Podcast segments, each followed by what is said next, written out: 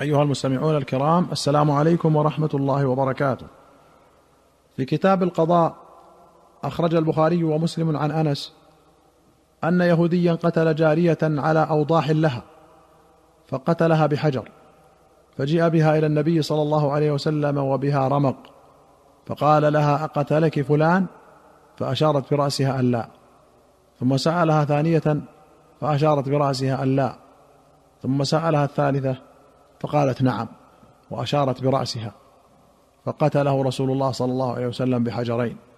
وفي رواية أن يهوديا رد رأس جارية بين حجرين فأخذ اليهودي فأقر فأمر رسول الله صلى الله عليه وسلم أن يرد رأسه بالحجارة. ولمسلم أن رجلا من اليهود قتل جارية من الأنصار على حلي لها ثم ألقاها في القليب ورضخ رأسها بالحجارة فأخذ فأتي به رسول الله صلى الله عليه وسلم فأمر به أن يرجم حتى يموت فرجم حتى مات. قوله على أوضاح أي بسبب أوضاح. والأوضاح حلي الفضة واحدتها وضح. والوضح البياض من كل شيء. قالوا جاء في وضح النهار. قال النووي فيه قتل الرجل بالمرأة وهو إجماع من يعتد به. وأن الجاني عمدا يقتل قصاصا على الصفة التي قتل بها. فإن قتل بسيف أو حجر أو خشب أو نحوهما قتل بمثله. أما إذا كانت الجناية شبه عمد بأن قتل بما لا يقصد به القتل غالبا كالعصا والسوط فقال جماهير العلماء من الصحابة والتابعين فمن بعدهم لا قصاص فيه. وأخرج البخاري عن أنس قال كان رسول الله صلى الله عليه وسلم عند بعض نسائه فأرسلت إليه إحدى أمهات المؤمنين بصحفة فيها طعام فضربت التي هو في بيتها يد الخادم فسقطت الصحفة فانفلقت. فجمع رسول الله صلى الله عليه وسلم فلق الصحفة ثم جعل يجمع فيها الطعام الذي كان في الصحفة ويقول غارت أمكم غارت أمكم. ثم حبس الخادم حتى أتي بصحفة من عند التي هو في بيتها فدفعها إلى التي كسرت صحفتها. وأمسك المكسورة في بيت التي كسرتها.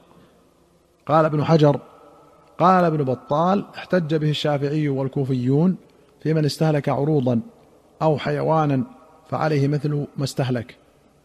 قالوا ولا يقضى بالقيمة إلا عند عدم المثل وذهب مالك إلى القيمة مطلقا وعنه كالأول وعنه ما كان مكيلا أو موزونا فالقيمة وإلا فالمثل وهو المشهور عندهم.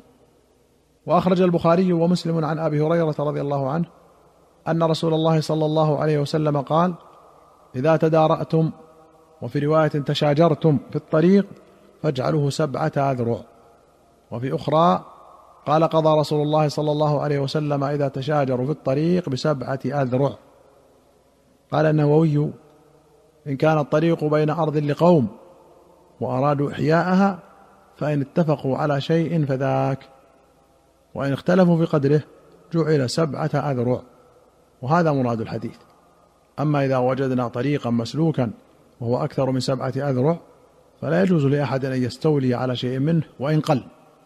لكن له عمارة ما حوله من الموات ويملكه بالإحياء بحيث لا يضر المارين وقال آخرون هذا في الأفنية إذا أراد أهلها البنيان فيجعل طريقهم عرضه سبعة أذرع لدخول الأحمال والأثقال ومخرجها وتلاقيها.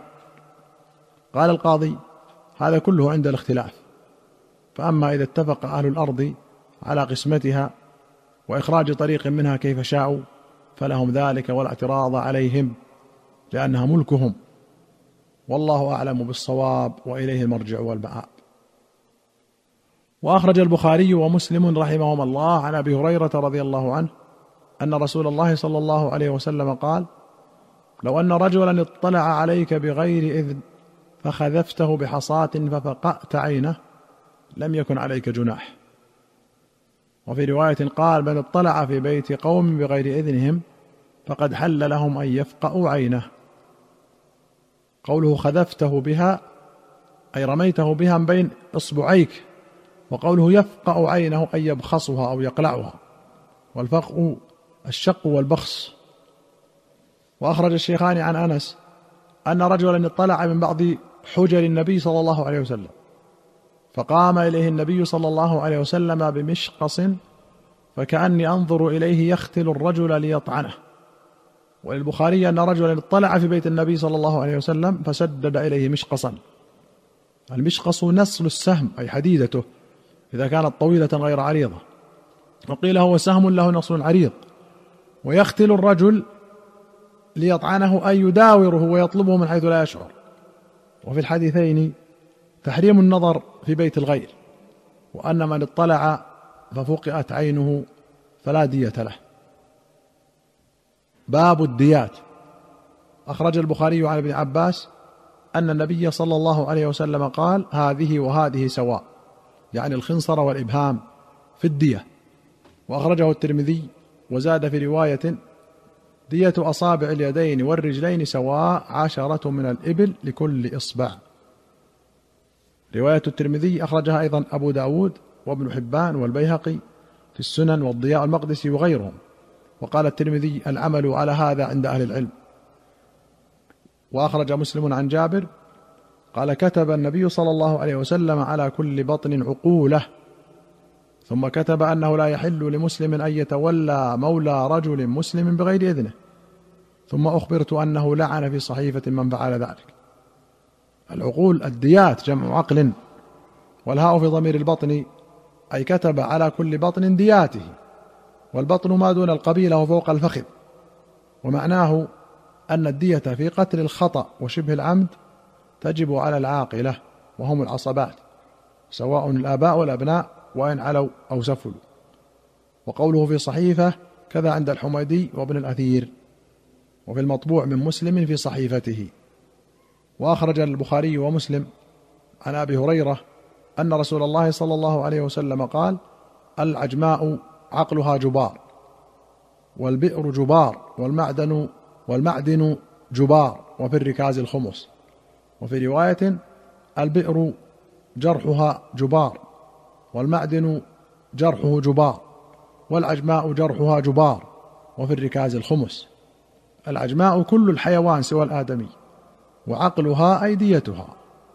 وجبار أي هدر وهو ما يبطل من دم وغيره. والمراد بجرح العجماء إتلافها. قال القاضي أجمع العلماء على أن جناية البهائم بالنهار لا ضمان فيها إذا لم يكن معها أحد.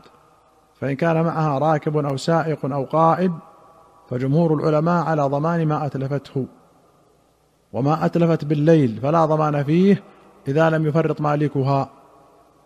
وكذلك المعدن والبئر إذا هلك فيهما الأجير أو غيره فلا ضمان إذا كان حفرها في ملكه أو في موات. والركاز هو المال المدفون من قولهم ركزه أي دفنه. قال ابن حجر والركاز ما عرف أنه من دفين الجاهلية. فإن عرف أنه من دفين المسلمين فهو لقطة وإن جهل فحكمه حكم المال الضائع يوضع في بيت المال.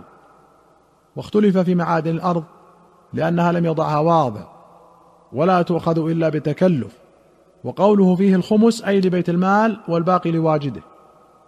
قال ابن الأثير وإنما كان فيه الخمس لكثرة نفعه وسهولة أخذه والأصل أن ما خفت كلفته كثر الواجب فيه. وما ثقلت كلفته قل الواجب فيه. أيها المستمعون الكرام إلى هنا نأتي إلى نهاية هذه الحلقة. حتى نلقاكم في حلقة قادمة إن شاء الله نستودعكم الله. والسلام عليكم ورحمة الله وبركاته.